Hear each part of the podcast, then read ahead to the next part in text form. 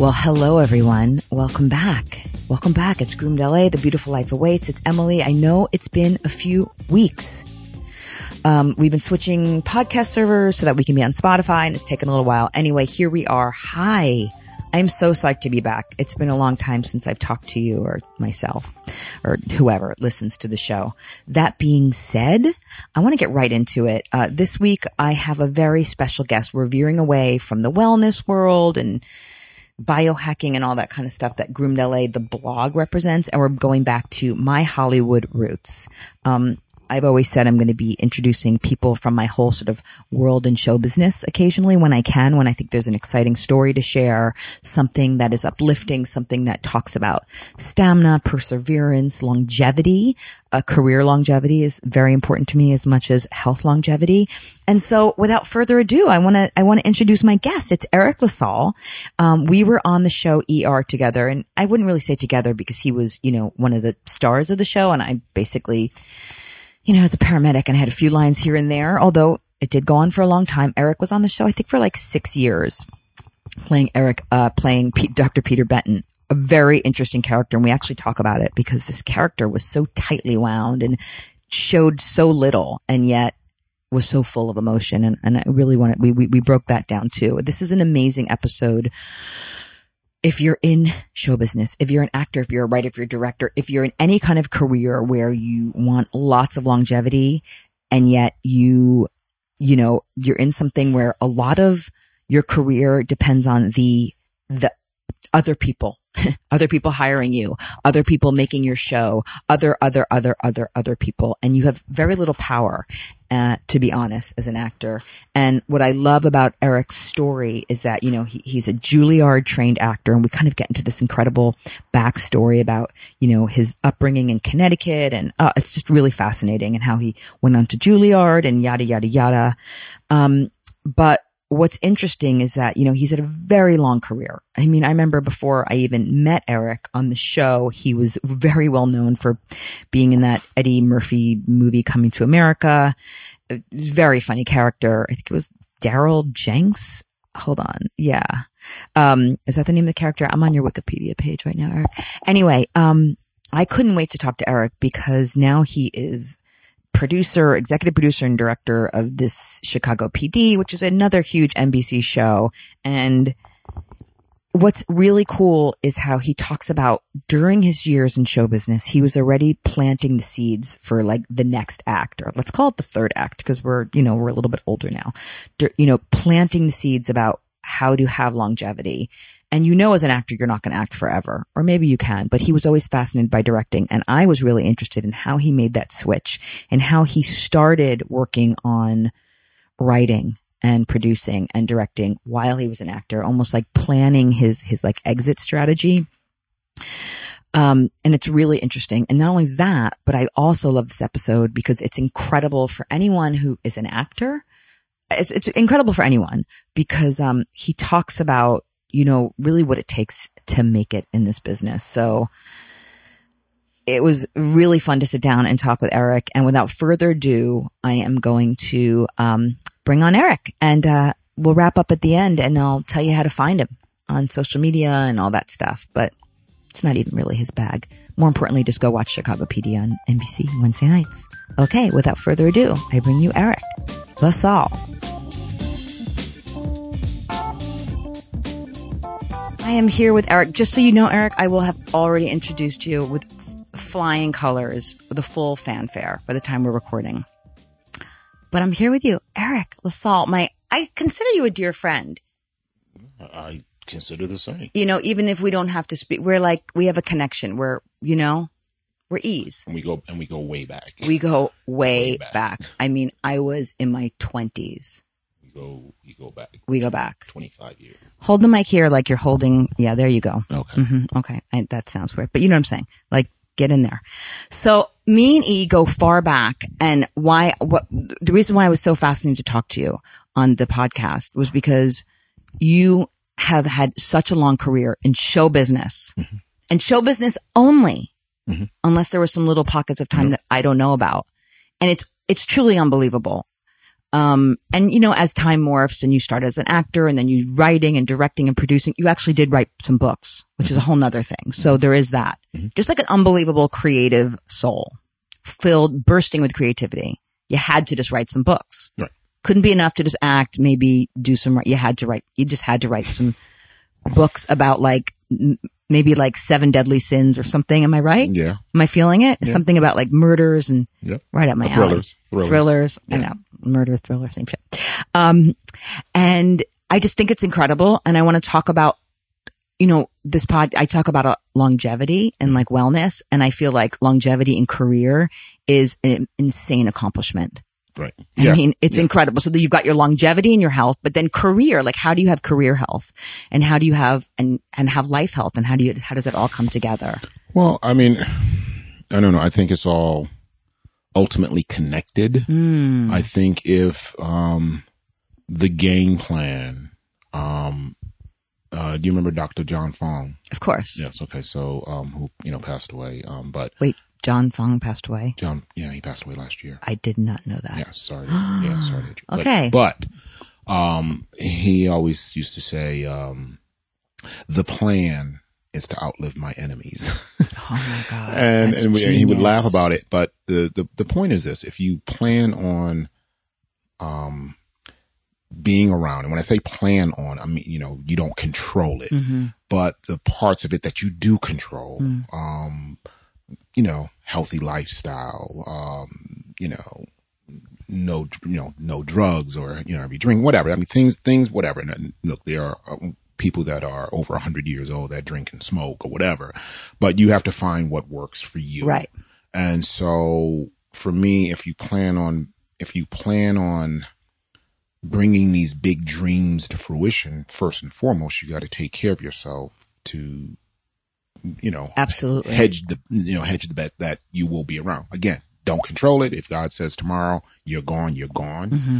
But, um, I don't want to be the one that's responsible for that. Right. So I want to be responsible. Proactive for, about proact- your health, exactly. right. So it's, it's so it's really, it's really about you know you know again, no one controls it, but it is but one does control whether or not they're proactive Right. about their health, about their um, career, their aspirations. Yeah. That you you and so in planning for that, um, to me it connects it all. Mm. So so they're not necessarily separate. I think that's interesting. I was just having lunch with a bunch of women. We're all, you know, we're late forties. Some are veering into their fifties. Don't know who, but anyway, I'm just saying there's this whole thing about, you know, people in this like third act of life. And, you know, you can either chill and rest and like let your brain go to pot, or you can do something like I'm, I'm about to start a brand new fucking business and something I know nothing about because I can't wait to stay young Right. for my brain to be challenged, to learn a new thing. Another woman at this lunch just went to, you know, she's a filmmaker and she had to go back to film school because she was cutting on Avids. You know, when she was at USC, she's like, I had to, I was like 45 years old, everyone was 20 and I had to do this crazy class intensive to learn. But I, I was saying, how, how does it feel to be learning and growing at 48? And she was said it was, you know, amazing and it just keeps you sharp. So I do feel that like that career health, whether it's career or work, or maybe it's a creative passion, maybe you start taking on a, like something crazy, like a language, things that you really do to, um, regrow connections in your brain. Yeah. And Well, yeah. you know, but with that, you know, the, you know, the, the whole aging thing, you know, the pros and cons, you know, half empty, half full, um, perception. But, you know, for me, you think about all the stuff like right now, it's easier for me to be more at peace. Um, things aren't as big as they used to be. Um, things don't, um, upset you or destroy you or you, or your ego in having to win. And what ends up happening is it, there, it takes some of the stress out of your life. So I find myself, yeah, you can always, uh, everyone, uh, reminisces about youth and, and, and, and youth is youth, but, um, but there's just something cool about having been around for a while, having learned how to, having learned how to, um, do your craft with more ease, um, with, you know, less drama, less, you know what I mean? And, and so that's a, that, that's something that's important, I think, with the aging process Mm. and the maturity. And, and then back to what you were saying about engaging your mind, because you're engaging your mind under, like, you were so, when we were young, we were so easily distracted Yeah. by, um, I was at a dinner party years ago and this, um, actress who I, I won't say her name, but, um, she, it was really cool. She just out of the blue, she goes, can you imagine what we could have accomplished with all the time we spent chasing ass? And this came from a woman, and I thought it was so cool. Mm. It's true. It's a metaphor. but you get it's a and because a we were chasing so many things, and it's and now I feel creatively Mm. I'm at the most centered uh time in my life. I'm I'm like so I, I'm doing like multiple things. I've got great energy. I you know wake up early. I I I, I work before I go to work. I work after I come home from work, and and it's endless because I'm not as I'm more centered. I'm not as distracted. I'm not out chasing the things. You're the not I'm coming chasing- from fear. And I think that when we're younger and we're starting out, you're so terrified Mm-hmm. that you're going to fail, that you're going to be irrelevant, that you're going to fall off. And, you know, these things happen. They cycle. I mean, especially as actors, there's, there's no way you can stay hot for, for very long. I don't care who you are. I mean, you live in this fear of becoming somewhat invisible or invisible in different ways. Well, or you're you're too young and too arrogant to think that. oh, Um, were and you? I was. How did yeah. you feel when you Well, were? because I look. I mean, I I, I went to school. I, I did you go to like Juilliard or I went, something? I went two years to Juilliard. I, went two years at Juilliard and then two years at NYU. so uh, you had a school. very, you know, So I came out. I came out in this, you know, with this Ivy League High um, theatrical education,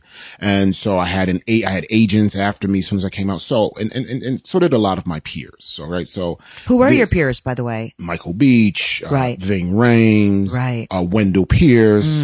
Uh, then when I went to NYU, John C. McGinley, you know, uh, uh, Tony Kushner was a, was Wow. a writing and directing major at NYU, um, who did Angels in America. Of course. Yeah. And, um, so, you know, you have all of these, you know, we had advantages. We had advantages because of the, um, the, the, the schools that we came from, the caliber, The pedigree. the, It's a- pedigree, it's- we, it's the a- pedigree, It's laurels that you can rest on, literally. so, so, it, it- you know, I don't know that it was so much arrogant. It was just kind of like if you go and you bust your ass and you get this great education, this education is going to give you this long career. And, and, and that's what, that's what they tell you. well, it gives you a sense of entitlement, and you need a sense of entitlement to be an, an actor. You got, I mean, if you don't have that, you're done. Right. I feel like you have to have that, almost a false sense of entitlement Yeah. to keep going, like to be in this like fantasy that you are the center of the world. Well, I, I- you, you, you just have to, you have to believe in Right. yourself. Yeah. And, you know, cause I think sometimes it's hard. Um,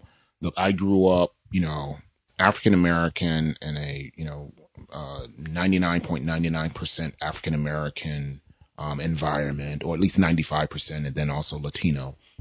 And, um, and I think that you have this, this this this um you're like enclosed it's just like you you know you're protected and, and it's and it's your, it's your world right? Then you venture out and you start seeing these other things. But see in my culture and in my upbringing i didn't have the frame of reference of actors. Where I, did I you couldn't grow up? point to hartford connecticut which is Interesting. yeah which is the insurance capital of the world It's re- true I interesting think of it as dichotomy like whitey, whitey, whitey. Oh no, Hartford. no, no. Okay, no. Well, let me let me screw Okay. you. Okay, so I grew up. Hartford is the capital, Okay. and Hartford is the insurance capital of the world. Okay. It is also one of the poorest cities in the nation. Wow. So there's this weird dichotomy where you have this multi-billion dollar industry, mm-hmm. which is downtown Hartford. And then I grew up on the North End, uh, inner city. Um, and I didn't know it at the time, but if like, it's one of the poorest cities in the nation.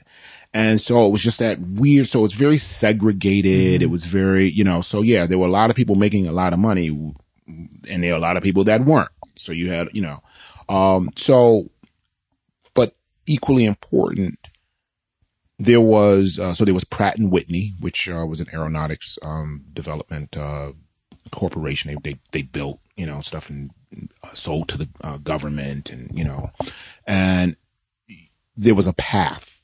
You graduate high school, and Pratt and Whitney was paying really good money Mm-hmm. then for not having a college education. Just like someone out of high school could go there and you know make some decent money. Right. So that was the path. That was one, and that was In your that we- neighborhood. in my In your- neighborhood, okay. and that was something you know my brother did. That was something that people knew. It was tangible. So when I come along and say, "Hey, I want to do this artist thing. I want to be this actor thing," there's no frame of like, Oh, yeah. "Whoa, whoa, no, no, no, no," like you know, and we don't know enough about it. And How did you get to that? Like, when did that moment? Was that in high school? Was it like, you know, the, what was that moment? Was it a play? What, did you see something? What inspired It was high that? school. It was high school. You gone to a play? You had it, what, what was it? Do you remember that Um, moment? I remember I had a relative who was a dancer, and um, she and I, I, I went to a rowdy inner city high school, and um, and I remember she came to perform, and I just remember how quiet everyone was, and that was my first sort of uh,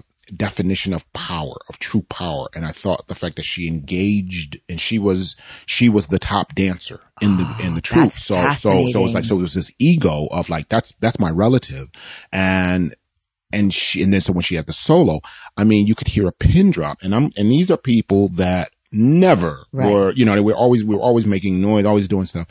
So there was something about that. There was That's something so there was something about fascinating. that, and I remember that moment. That, that was the and I and, I- and I remember going like I didn't I never thought of I want to do that. Yeah. But I, I wanted to do something like that that com- that was that commanded that type of The attention and attention. respect. That And is so- such a beautiful, Yeah.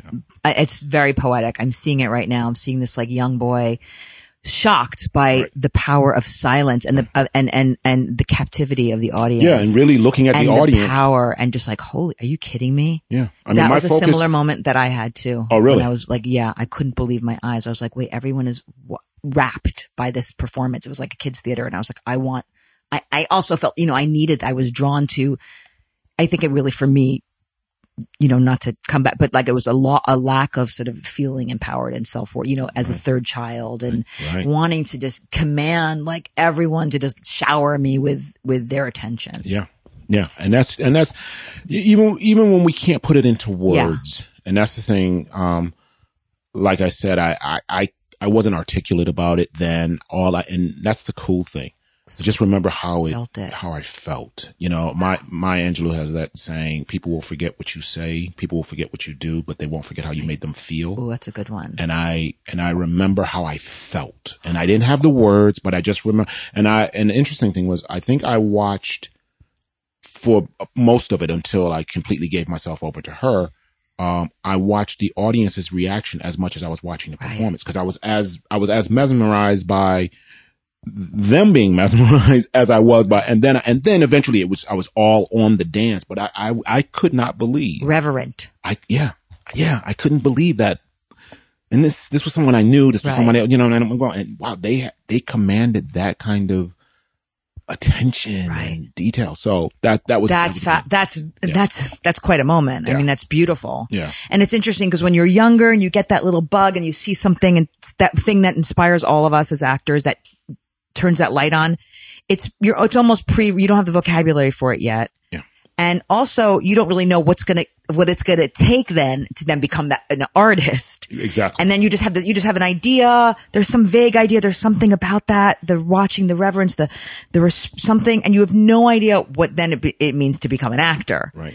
And then you have to, then that has to click But then you you, also too. have to stay. You have to stay in it, like yeah. you know that relative. that has to click. It has to Yeah. click and never go away. yeah, that relative ended up, uh, you know, getting pregnant early, and you know what I mean. Oh, So right. so it's so even though it inspired me, um, we you have to then start talking about what you started the conversation with longevity. You start talking about like, is, and and once that was a dream for me, that was the only dream I had was like I want, and, I, and it's weird because I would say that my um journey or trajectory or whatever you want to call it, um, I started when I was really young and like junior high or as soon as I could, um, yeah, grade school, as soon as I could really write, I started, I was, I was always a creative writer. So I was always doing poetry. I was doing, you know, maybe short, short stories, just, but, but writing was, and so there was a period where I wanted to be a writer Right. and I was like, I want to, you know, I'm, I'm going to do that. Then I saw the power of the performance. And then I still wanted to be a writer. And I remember at 14, um, I went to, uh, we, we, hadn't had a drama club in 20 years. Right. And all of a sudden, um, there was a guy, um, by the name of Paul Zients who decided to revive, um, the drama club. It's like that TV show. There was like a Jason Katims show where like some guy goes in and revives a theater, Okay. like a inner city theater. Yeah. Right. And so it was, Class school. and so just so happened I was a freshman. Um, uh, I was halfway through the year. I wasn't doing great. My grades were so-so. I, you know, I discovered girls and, you know, and I was 14 and, you know, you know, you think you're cool. I had my first leather jacket and I was like, you couldn't tell me shit. You know what I mean? And, uh, and so I went and I, my, I had this big vision of I'm going to write this amazing play and they're going to perform my, and, and when I show up, they're like, yeah, we need you to audition. And, it, you know, and, and, and then I auditioned for Raisin in the Sun, which was Huh. the performance. And that was it. You got the part. I got, yeah, I played George Murchison, who was uh, boyfriend. Uh, and so, and we toured. And then the second year, You toured. we, yeah, we went like Connecticut. Right. Like, yeah, we That's went. incredible. And then, um, then I joined a, uh, an, uh, an acting troupe, um, that toured the entire state. It was funded by Planned Parenthood. And we would go and do skits on teenage pregnancy, abortion, um, uh, STDs, uh, peer pressure, and we would do these improvisational skits, Oh, and we would go, and then we would have these discussions. And so Planned Parenthood Right. sponsored Oh, that's it. genius. Right. Yeah. So, so I had Planned Parenthood in my ear, um, at, you know, 14 Right. years old. There you go. 15 years old. anyone pregnant. And I was like, oh no, you know, exactly. Yeah. Right. So it was, it was actually really, really cool. At that point, that was it. That was all. And then I met my mentor. Who's your mentor? His, well, his name was uh, Clay Stevenson.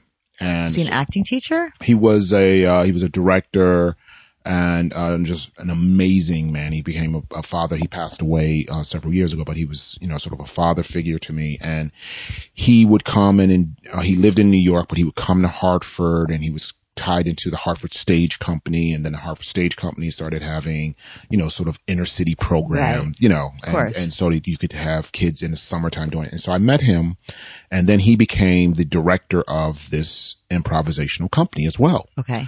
and he saw something in me and um and he was one of the hardest working people and his standards were so high like he was he was so often not pleased you know he was it was hard he was a hard guy to please Great. and and so it set a standard Of course. uh, but when he was pleased, he was pleased, and and and sometimes it sometimes it'd be the silliest thing. Like you'd watch it, and he'd go, "Oh my, that's brilliant," and you and but he would break it down. Why? And you go, Oh. "Actually, wow, I didn't get it." You know what I mean? So, um, so then from that point on, it was. Do it was you it. do you remember thinking back?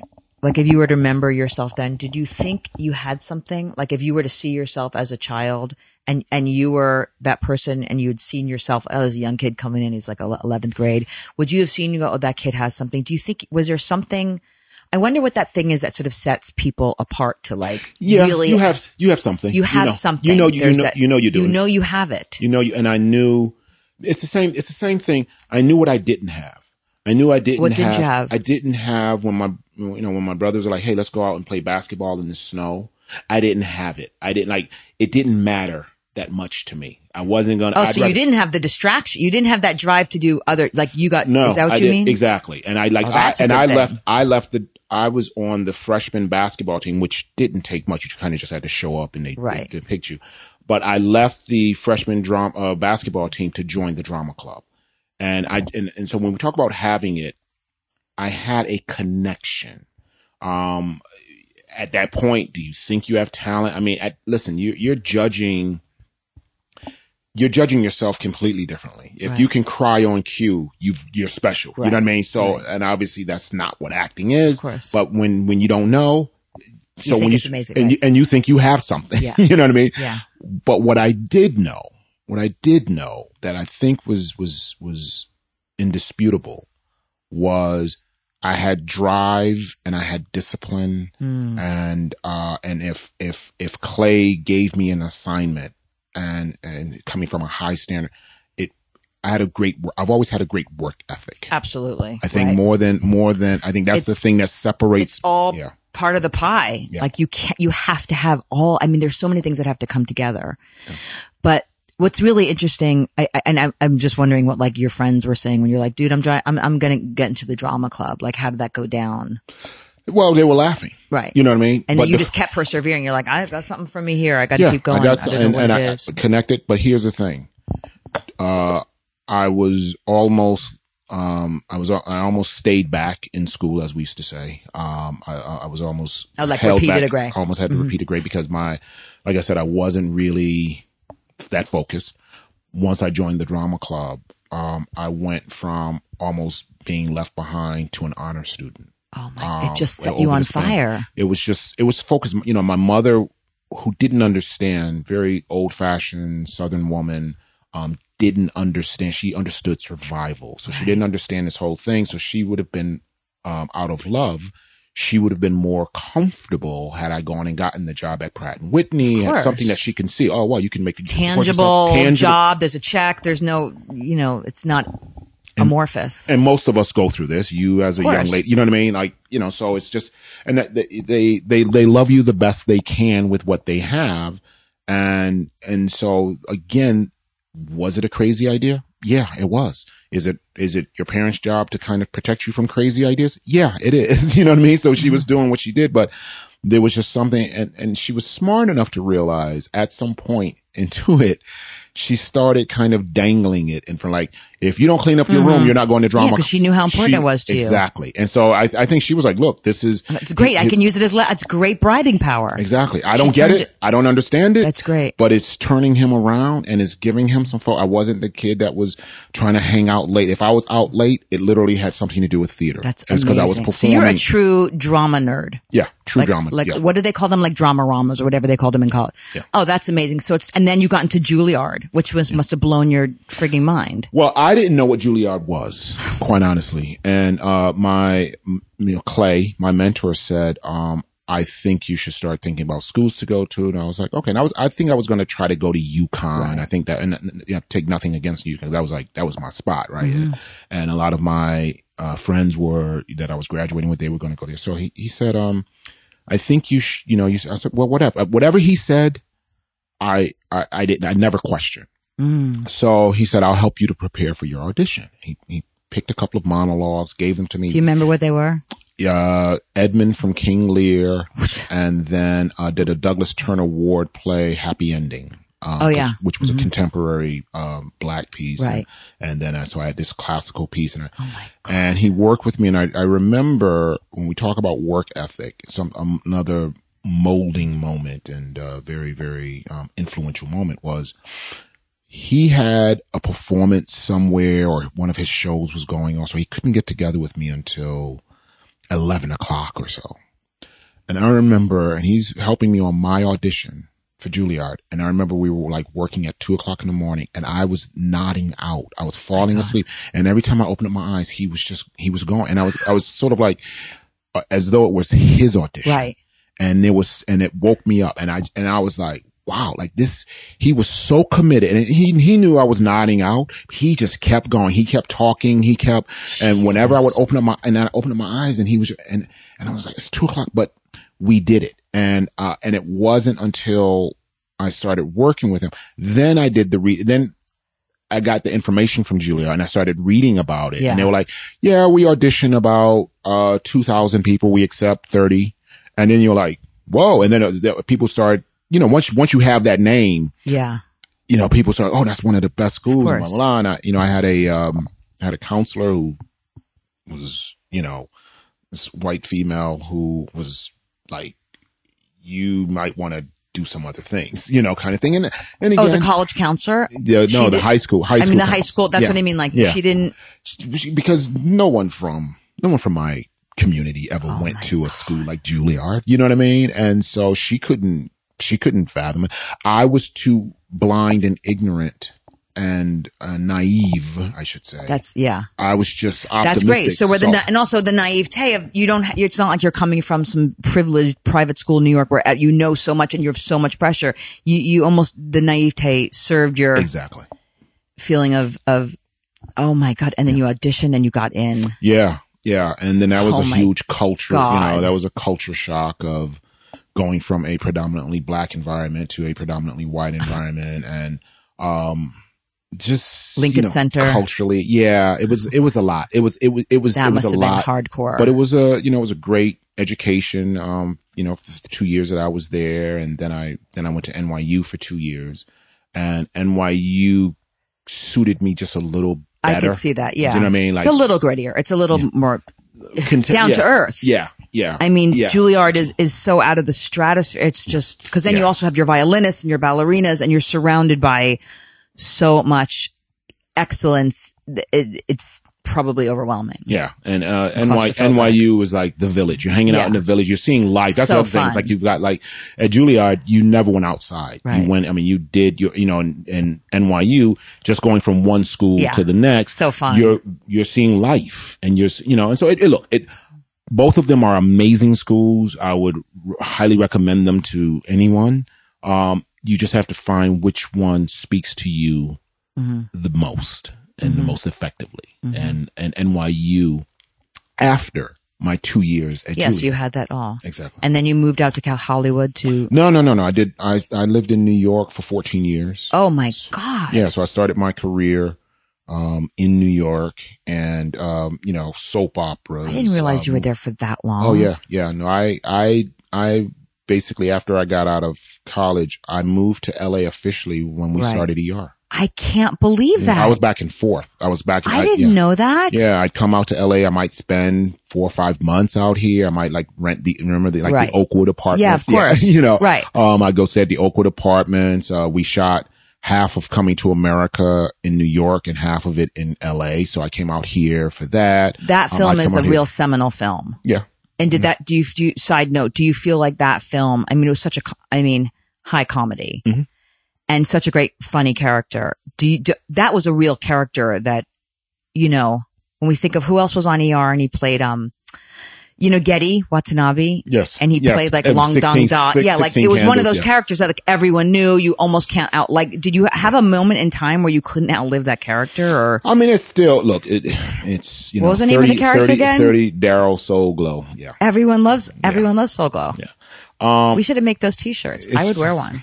I'd wear a Soul Glow Uh, t-shirt. Yeah, I'll okay. get you one. Thank you. Okay. Yeah, Um, call Eddie. So I, I think that um, actually one of the best moments for me for that film was um, when I auditioned for John Landis Oh at man. Paramount at Paramount Studios. He was one of the directors that one of the few directors that literally gave me the job on the spot. I'm doing an Insta story. Oh, okay. Go on. On the spot. How on the spot. He just said, "Okay, sure." And I was like, "Cause you know, you, usually it's like all this. You got Yeah. producers, and, and he had so much clout that he could make that decision right there in the room. And so I, you go into an audition, and you leave going, "I'm getting ready to do a movie with That's- the biggest, one of the biggest stars in the world at this point." You well, that's I mean? unheard of. I've was- never heard of someone booking a job That's in the room. Yeah, yeah. Which is why when I started directing, I try to sometimes hire people when I can. I try to hire them because it's just it's In just, the it's room? po- it's a powerful thing. In the room, you mean to give an actor, you're like, you got the part. Like when you know. Yeah, when you know. Yeah. Have you done that on the sh- TV it. show? I haven't done it on the show, but I've done it. I've done it in in when I was guest on on certain things, and I knew I had that power, and it was okay for me to do it. Like it. what? What kind of Just like just like different, you know, uh, uh, throughout, You throughout mean the years that I've been as a yeah, director? As a director, yeah, and you'd be like, that's it. You got it, man. You got Yeah. the part. yeah. And what do they say? They're just like, Well, it's, it's always like a disbelief, as was Right. with me. I'm like, are you like, what are you saying? right. I'm saying you got the job, and you're like, yeah, but you know, and so there's a little bit, and then you, and then all of a sudden it hits you, and you're like, oh, you know, so um, so that was, you know, for me, that was that was definitely one of the highlights, and that's how I started that job. So that was that was really cool, And then you went on. Okay, so then then then we come. Then we're kind of like up to date, and we booked this show ER, and you booked this show, and you're going to be this regular. By the way, the character. What's so interesting about this character, and we'll talk about like what, what's the thing about acting. The thing, one of the things, is this emotional availability. You know, you have to. Uh, do you know Susan Batson, the coach, Susan Batson? No. No. um, you, you know, you have this instrument, your body's your instrument. And you have to be able to play it like a Stradivarius. Is that is that the right one? Mm-hmm. Yes, it Stradivarius. You have to be able to play it and so finely tuned and nuanced. It's just it's so insane. And Mm-hmm. That's probably why I just I, I- think that it. I think that I would have never been like an amazing actress because I don't have that facility to. it- you, I, I feel like as much as you study, you have to have this thing. Mhm. You can study up the yin yang, but there's people who study and study and study Right. and are never gonna. That's why they're not Meryl Streep. Right. Do you know what I mean? Right. Or that's why they're a TV comedy actor, and they're you know because to be an. So what's interesting about the character you played, Benton, was he was completely not revealing anything Right. but he was so filled with emotion Right. and you played that that fine that that you played that you were always so full and yet you were like your face was the same you were you know there was you were doing so much with by doing nothing Mm-hmm. i feel like it was a really artful i do you feel like it was a challenging role or do you feel like you I that's thought also it was. I thought it was. Yeah, I thought it was. Uh, I thought it was a challenging role, but I, um, for, fortunately, the year before ER, NYPD Blue debuted, okay and I was a huge Steven Bochco fan. Okay. um, who I one of my one of the highlights of my directing career is that I ultimately ended up doing one of I, I got I got a chance to work with him. How fun. before When he- was that? Um, this was his last show um, that he did. It was on TNT. Um, this was about oh my god, like five years ago. Um, I can't even remember the name of the show, but it was a with Taye Diggs. oh Um, murder, murder, murder in the first, or Yeah, I know something like that. talking Yeah, right. some- something like that. And um, and he was he was he was just such a masterful storyteller, and he and he and I used to watch his shows, and that fed that hunger. I wanted I want to be an actor. I want to be that kind of actor. I want to be on like that was the goal. That was the goal. and that that is actually good for actors like because because agents will say to you what do you who do you see yourself as what is the part that you start curating your headshots and you curate curate your whole look and then they start you know it's good to know that Yeah. some people don't know that as actors that Yeah.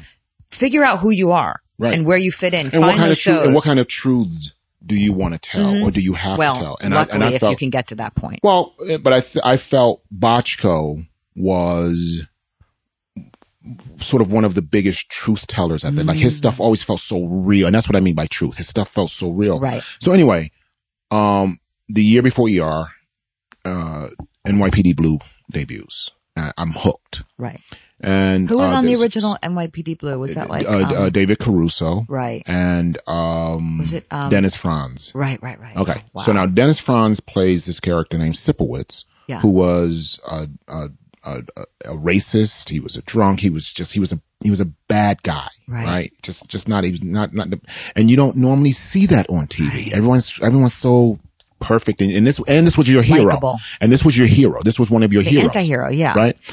And I remember watching the show and I said, this guy is so courageous because he's not apologizing for, and he's not an actor scared that people are going to call, oh my God, you're such a racist. You're such a, he was being true to the character. Of course And, but that's, that's rare in our industry because people are so consumed with image. And so I said to myself, I said, if I ever get an opportunity to play such an unapologetic character, mm. I want to do them honor. And I, and that was directly related to seeing Dennis Franz, which one, uh, when we started doing ER, I ran into him and I told him, I said, you're very much responsible for me having the courage to just play Benton unapologetic. Like sometimes you didn't like Benton. You just didn't like That him. was the whole point. And he I didn't mean- care. He didn't care. Yeah. And, and then, there, then, like you said, there'd be moments where you go, oh, there's something so Yeah. heartful about him. And like the whole relationship with Carter, with Noah Wyle. Mm-hmm. Yeah. It was like, oh, he actually, It was a love affair. It was a love affair, but So everyone, beautiful. A lot of people were dismissing it as like, oh my God, you're so mean to him. You're so No, mean it to was him. a great love And then it was, affair. you know, and so it became this great bromance, but Yeah. it came from me seeing someone else. And that's what we should do as Right. artists. We want to emulate power and, and, and truth. And, and that was my truth. And I saw his truth in playing that character and it inspired me. And I hope my character inspired other actors Right. to say, Hey, you know what? If I'm going to play this guy, I'm not going to, every time we do a scene, I'm going to say something bad and then I'm going to smile so that it softens it. It's just like, oh. no, I'm going to be, I'm going to go in, I'm going to say what I have to say. And, and that's it. I don't care what you think about it. And you go, that's the guy Of that- course. yeah. And I can't, but I don't think that I can't even imagine. I don't, do you really feel like actors would be like not wanting to do roles because, I think so. Wow, Yeah, I work with, I work with actors. I told an actor, it's ridiculous. yeah, I told an actor recently, um, uh, who I, I, work, I worked with this actor a while ago, and um, and super nice guy, like awesome, just Mm-hmm. really, really nice human being. And I, I ended up telling him, I said, I want you to stop being so concerned with being nice Mm, because I think it's holding you back. mm. And he went on to do some of his best work. Same character, same role. same role, same role, and he went on to do some of his best work because he wasn't so he could let himself explore the darker, risk, the yeah. yeah. And so as if you're just protecting yourself and you're concerned about image, and you're concerned that oh my god, you know whether but you then you're not in it. well, but that's that's our industry right now.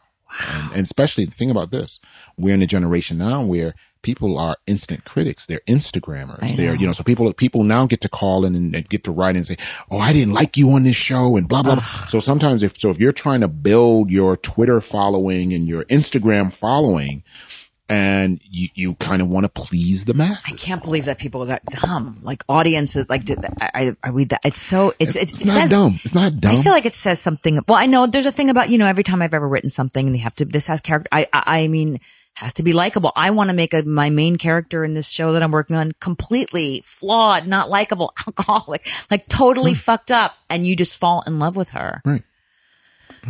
That's life. Yeah, Is there anyone who's not just incredibly flawed and vulnerable and fallible? It's just not real. Exactly. And it's, you know, it's our job as, you know, artists to shed light on that truth. Right. So, how many years did you do ER? Eight. So, what made you leave? What was happening at that time? Everyone was leaving. All the big guys, you guys were all leaving. You stayed on longer. I stayed on. yeah, the first wave was George, George and Julianna. left. George left after six years. five years. He only did five years. He did five years. And then Julianna, Julianna left, I think, after five as Yeah. well. Yeah, and, then they uh, offered her a shit ton of money to come back, and she left. Right. Um, for me, at that point, I had started directing. Right. and um and it just got to a you know got to you know that moment where you say are you going to go are you going to be a real director? Are you going to be a part-time because it was like you know we worked 10 months out of the year. So then you Crazy had to you had hours, to try yeah. to squeeze in something in 2 months and and so it's like are you going to commit to being a real director um a full-time director or are you going to and uh and I wanted to produce I wanted to create I wanted to do these things but and look I mean you could argue with it and say, well, you know, ER was giving you the bigger platform, which makes you more interesting, which makes, um, so yeah, you know, but That but has to be hard, a hard, hard decision. yeah, but you know I what? mean, I made it. I made it. And, made it, and you uh, just don't look back. and I go and I and I look at how it's benefited me now and and now having this whole new successful career it's you know it's a process and and things did things happen as quickly as I expected or hoped no but Do they ever? but Not they really. but they Yeah. but now it's just you know I, I'm just like I love what I do I love what I do and it's you know and I'm glad I'm, I'm glad I you know I'm glad I get to do what I do Right. yeah Do you, so what do you, okay, so you're living in Chicago, you're directing, are, are you producing the show too? yeah I'm the executive producer That's badass. yeah so That's I, yeah. insane. so I So you're the uh, one who sits in the room and you're like, you, you got the part. Yeah, I mean, I I'm the uh, uh, the producing director, um, and then my boss is the showrunner. Who's the showrunner? Uh, Rick Eid, and uh, Rick, you know, writes. He's he he deals with the studio, the network. right. He deals with you know all the writers. He's the head writer. He's like John Wells Right. was for us on on ER. Um, and he and I have a really great partnership. They brought both of us in um, two years ago at the same time. So he and I came in as the new guys, and it was Right. it was up to us to turn the show Mm-hmm. around and to to to to you know elevate it. And so he takes care of L.A. I take care of Chicago, and I, I hire I hire all the directors. I I've got to make sure that the directors know what they're doing and that we turn in things. I any any production issues. I so I I run Chicago. He runs Oh my uh, God. Yeah, yeah, Wow. yeah. So E, what do you do? And what do you do to take care of yourself? Fitness, wellness, health. How do you, I mean, the stamina for those, for, for being an actor, Mm-hmm. director, producer, you are the last, you're the first there and the last to leave. Mm-hmm. And it's an insane amount of, you know, every cell is on fire. Yeah. You do not fuck off. Like you can't. Everyone's coming to you for answers. How do you, do you drink coffee? Like stupid things. Like do you drink coffee? Do you take vitamins? I saw some vitamins. Yeah. Do you, what do you do? To, do you Um, work I out? Do you don't- have a regime? yeah. Do you meditate? Yeah, I don't do um I don't do caffeine.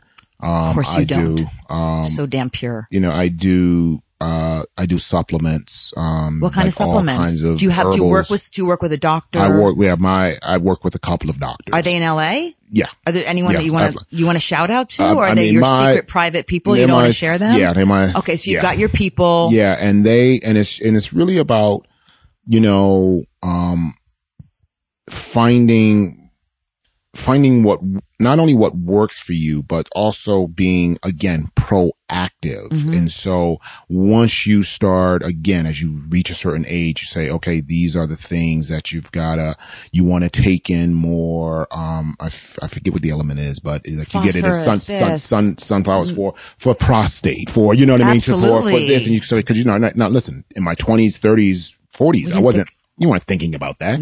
So now you want to so uh, you know are there are there herbs one of uh, one of my doctors recently uh, I'm on my way to uh, London next week and and uh, and I was saying hey you know this whole compression socks thing when you travel Absolutely. and he goes hey, you know what here's there's an herb that you can take that kind of helps thin the blood a little so it's not cumin, it's something else. Um, but he was like, you could, you know, you could take this and, Oh, and so, you, so, you, so, so my assistants, you know, she'll, she'll do the research and, Yeah. and so But you should wear compression socks. They're comfortable too when you fly. Yeah, they are, but If you could find a pair that will fit you. definitely, yeah, these are big. You have to like cut a cut a Spanx. You'll have to cut like Spanx for fat girls and put them on your feet. So, um, but it's, you know, it's really just, you know, definitely exercise. What do you do? Um, I, I mean, I do a lot of like. Fortunately, in Chicago, there's a gym right in the building, which makes it easy with with the schedule. So I can get up at five thirty, um, go down, do an hour. of- What do you do? Do you? I do. I, I do light. I don't do. I don't do heavy. Is it like are you is cardio? Or you do like you like to lift a little weights? com- it's a combination. It, Okay. depe- it depends on the season. Right. Um, I since I live downtown, I live near the lake, which is so beautiful and amazing. So when it's warm, uh, you know, I might go walk the lake. I'll come back, do some, you know, light weight Right. uh, work, um, weightlifting work. Um, I started getting into in the last five months. I started doing yoga because they offer a Thank free, God. they f- offer a free yoga class uh, in the gym on Saturday mornings. I was like, I can't beat that. Are you loving it? So yeah, I mean, that's obviously I have certain challenges. My mantra is "fuck a downward dog." I mean, I'm I, that that position for men. It's just You can't do it. Why? you it- can do it. It's just it's it's just funny because I was talking to a, a female friend of mine who does uh, yoga and she's very advanced, and she said that it's funny how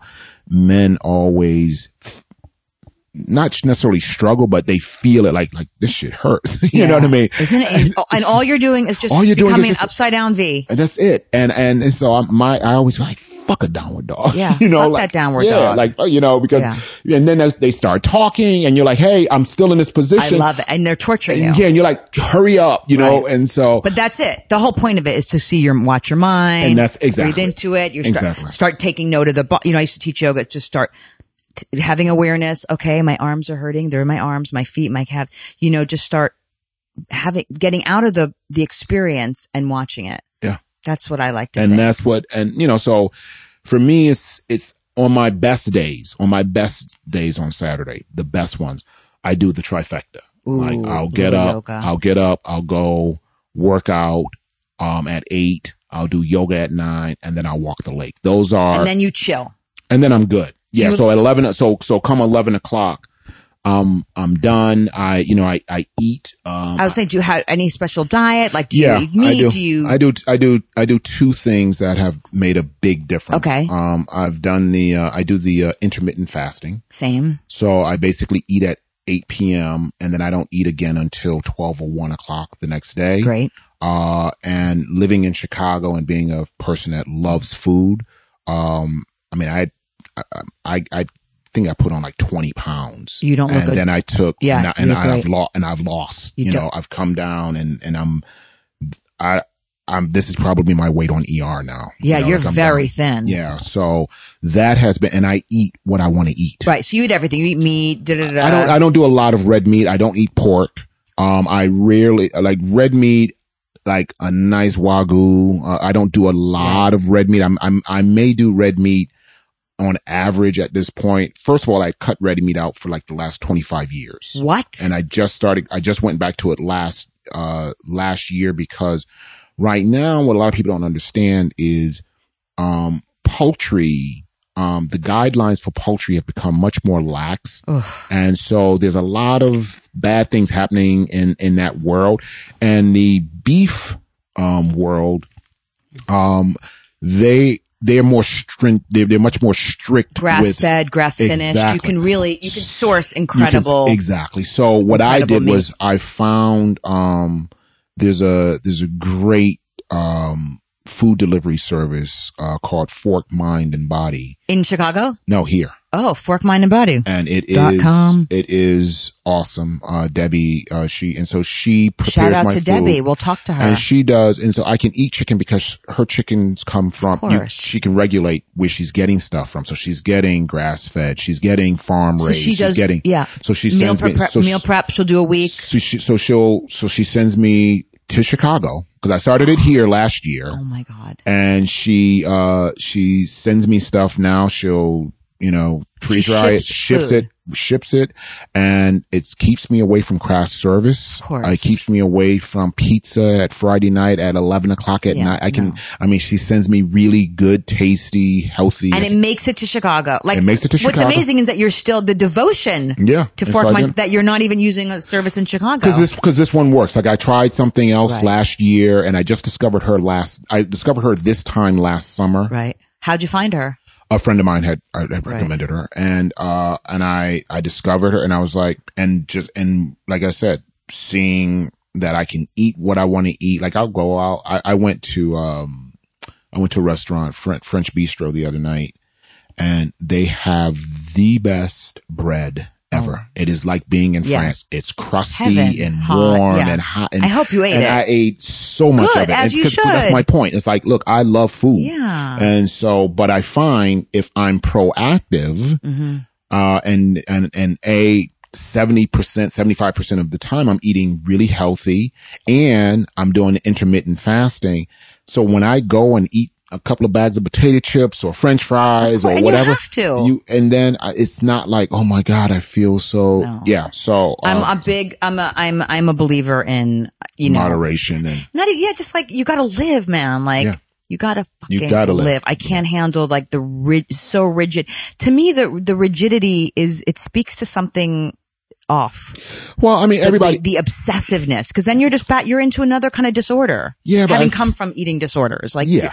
You know, okay. Yeah, you but I think from- you know? I think I think I think some people like I have friends like sometimes I just need a taste. Oh, I Sometimes sometimes I just need a taste. you could do a some of my taste. You could do a bite. I can sometimes just do Oh, a I bite. hate you. And people are like, "How can you?" I and I'm like, yeah. I'm like, it, because you know why? A lot of times it's curiosity more than and then when you're eating it, if you're just like, eh, it's not as good as I thought. It's it's just it's just a moment. to it. And yeah, and how many times have you gotten a dessert and you go, "The dessert it's, it's mediocre, but I'm going to finish it. I'll eat it." the whole I'm thing. I don't care if it's if I'm at IHOP, it's going down like I'm at Lutèce. Yeah, and that's Yeah. I can't do the bite, the one bite. I can do. It. Yeah, Oh, I I actually like I I don't like you because when I go, I'll go to like a dinner and we'll order a dessert, and my girlfriends be like, I just want a bite, and I'm just like, okay, just move out of the way. wow, I'm going in. wow. Yeah, Yeah. You know. I mean, but I go in. When I go in, I go I wanna go in, I go in. Yeah, when I go in, I go in. But I'm just saying, but that's also an option. Oh my God. Well, I would, I'm going to wrap up, but I would ask you a question like, if you weren't doing this, what would you be doing? But I just feel like that, that question doesn't exist because you're doing everything. You mm-hmm. write, you, you've written novels, you're directing. Now you're in your, like, you're almost having a whole renaissance of a career in the mm-hmm. past 10 years. Yeah. And that's been always the goal. And now, and, and, and here's the thing, I, I, you know, one of the last things I, I, I- I would like to say would be, you know, start planning as I've always done.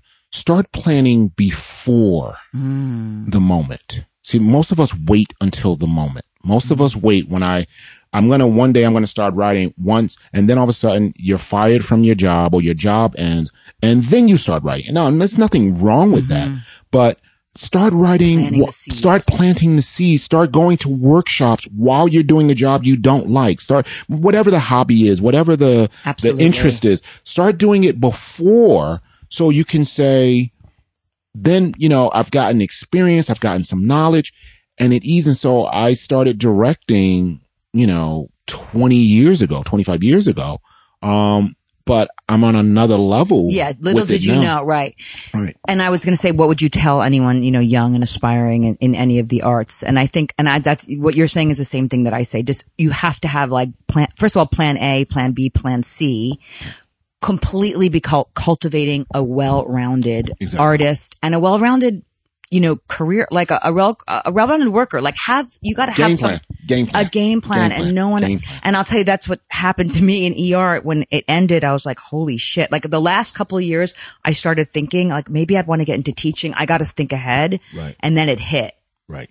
and I was like Then and, you're scrambling. and everyone and I had that this tiny role but it just went on and on so it was like brass handcuffs because I didn't have to I was doing other things like I teach spinning and but I was I didn't have to get another job Right. but I I knew I was going to be in trouble and then it really hit and I was just, wa- I mean, you know, I remember I was like, oh fuck, E, I need a job. Like there was a time when I didn't know what the fuck I was going to do. And I didn't want to, I was like, I'm 40, like, uh, you know, acting at some point, Right. you know, If you don't have that passion for it. I yeah. had the passion. I love the craft, but the biz, you know, you, you just get beat down and you're just like, if friends, friends have given me roles and I'm like, this is great. and I'm in, in heaven or created my own, but no, at some point you got, and I meet, see women my age and I'm like, you're still audition. Like, I can't even believe that they're still doing it. Right. Right. Yeah. And wait, one last thing I was going to say. Um, do you think we'll have an ER reunion? I don't think. I think it's done. No, No, one gives a shit. It's like so. No one cares. No, I saw something. I tagged you. I saw something on Instagram about something. Yeah. I mean, people, people a propose it, but I, I, it, I I think it's not a reunion, but like I mean, maybe we'll have a party.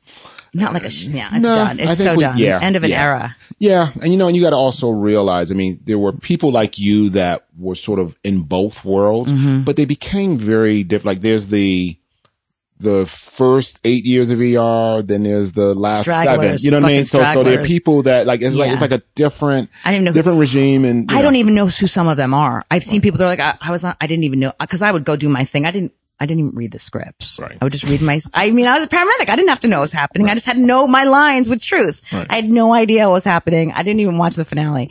But oh, my last thing I was going to say. Do you think you're going to create a show or write a show? Is that is that's that? the goal. I mean, I'm Yeah. assuming that's and again and again the next that- frontier. yeah, you that you start doing and what the, the the the ultimate goal, the ultimate goal, which is why I started um when I became an author. So I started writing novels five years ago. I, I published my first novel five years ago, and uh and the goal is to create a franchise, um, a, a literary franchise Ooh. that then becomes a cinematic. That's um, what people are doing yeah, now. so- They're so writing me- books first. You can going Exactly. reverse engineering it. Exactly. Mm-hmm. Yeah. So so so the big goal. So when you say owning a show, Right. I want to own it from book. from the bottom. All, exactly. So you go. So that's what I've been. So I, I literally have just.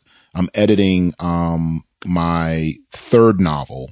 Uh, so it's it's in a, it's a series. So it's a trilogy. Oh, of the one that you were. Yeah. Okay. of- of there's the one. There's It's one guy. Is like a detective or something? they're, they're two detectives. Right. One, uh, they're two detectives. Uh, one is African American. Uh, the other one is Italian Irish American. And then they work with a female FBI agent and they track down high profile serial killers. And that's like, they are the, Oh my God, they're heaven. the top, they're the top closers in New York. And she comes in and joins them on one of the cases. Who do you see playing her? Like, who is she? Is she young? I can't, I, I won't, I won't say, but but I'm saying, me. is she young? Is she like, like, cause I, I love watch Killing Eve. Do you watch Killing Eve? Yes. It's so Yes. good. Yeah. Like, is she like a, yeah. in her thirties or yeah, some- yeah, I mean, very, and, and the thing about it is, I write these novels, um, knowing where the end goal is, so I make them very castable. Of course. You know what I mean? So, so the, so the, so the African American role, um, that cop is awesome. The Italian Irish, that cop is awesome. And then you've got, and you've got this badass woman Mm-hmm. and that, those are the good guys. Then you write these really attractive bad guys Amazing to attract. parts, right. So if you, and, and no, they, they become, they're major. Like Right. it's like, you know, this is the villain of this book. Right, and this, and this villain is brilliant. Right. And you're going up against this villain. So you, you want to attract people so that when you sell this thing, people see it as being very castable. We can get Mm. some great actors in here to Of course. to do this, and I, I I write with certain actors in mind, and they're they're they're big names, and and Right. and, and I'm like, this is how I see it. So when you ask what's the ultimate goal, Yeah.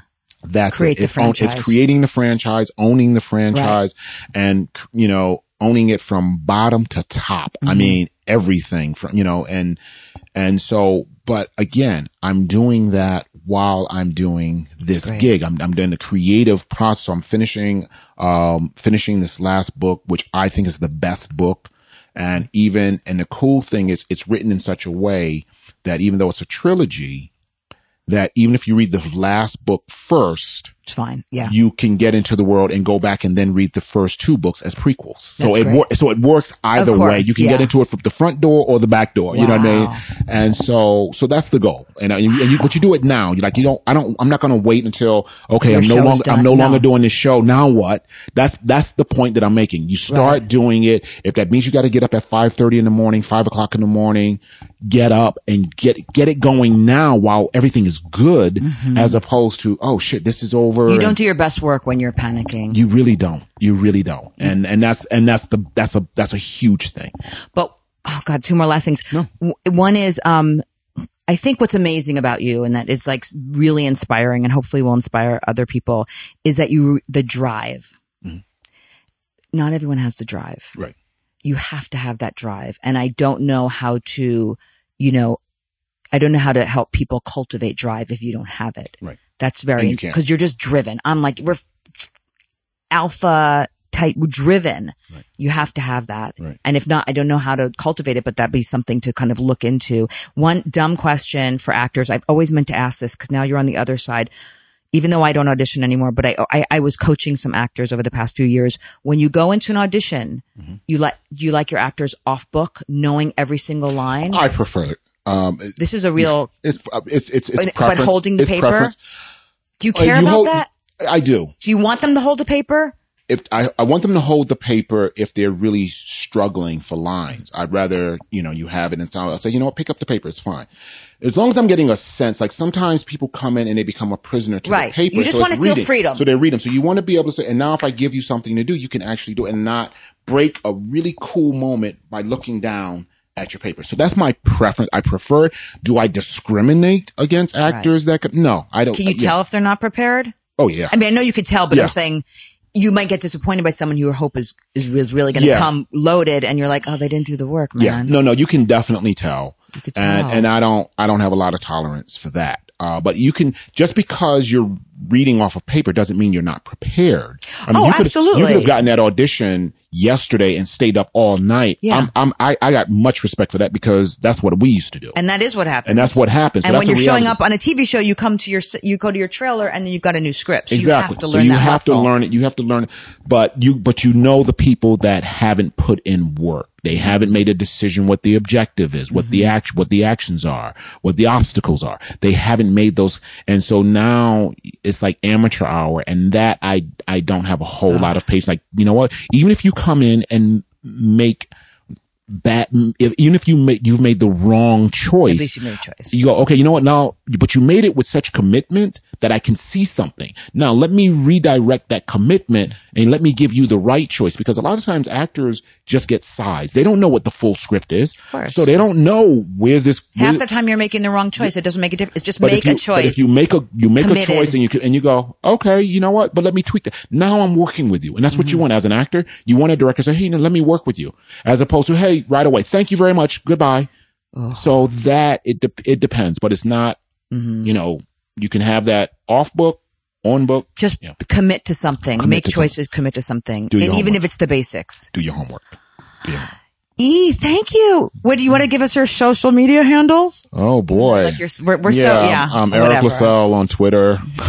Like, you're like, Yeah. I tweet all the Um, time. yeah, um, I put my t- my funny t-shirts on Instagram. I like to wear different t-shirts to work. Yeah, so so I'm on, I'm under my name, Eriq La Salle, on both Twitter and uh and and and IG. And So when does your show? When is season? What season you guys on? And when does it debut again? Like, are we in a fresh we season? are we no we are we're wrapping up this season, so we have the final two episodes left. Tell us the channels, everything. Uh, NBC Wednesday night, uh, Chicago PD. Damn. Uh, Damn, girl. So, and I'm directing the season finale, which will air in not next week, but the following week. And then we'll start the new season, obviously in the fall. I go back in July, June, and we start filming in July, and then they'll, they'll air them in September. So, uh, so yeah, so that's it. But so proud of you. uh, thank I'm like you a proud much. mama, even though I'm you. younger. Um, thank you. All right. Bye, everyone. Goodbye. Bye. All right, guys. Thanks for listening. Eriq, thank you so much. I got so much out of this episode and I hope that anyone who's an actor got something out of this. Start thinking about, you know, think about longevity of career. Stay open. If you're in any creative field, be open to pivot and be be malleable in how you can express that uh, creativity. It might not be exactly what you thought it was when you started. Um, especially if you're an actor, you should be writing, you should be directing, you should be looking at all corners and angles of um, of the business of storytelling. Anyway, thank you so much. I'm not going to do any ads this week. I'm just going to uh, roll out of here. And thanks for listening. And star and rate. You can follow Eric at E R I Q La Salle um, on Instagram. Eriq, you're almost a little too cool for Instagram. This is not really his thing. But if you just want to get a quick hit and see what's going on, um, watch the show at Chicago PD on NBC. And uh, that's it. And also, he's a writer too, so you can check out his books. Um, until next time, we've got a few interesting episodes coming up, and I can't wait to do more with you guys. So, star and rate and share and all that good stuff. Okay, bye.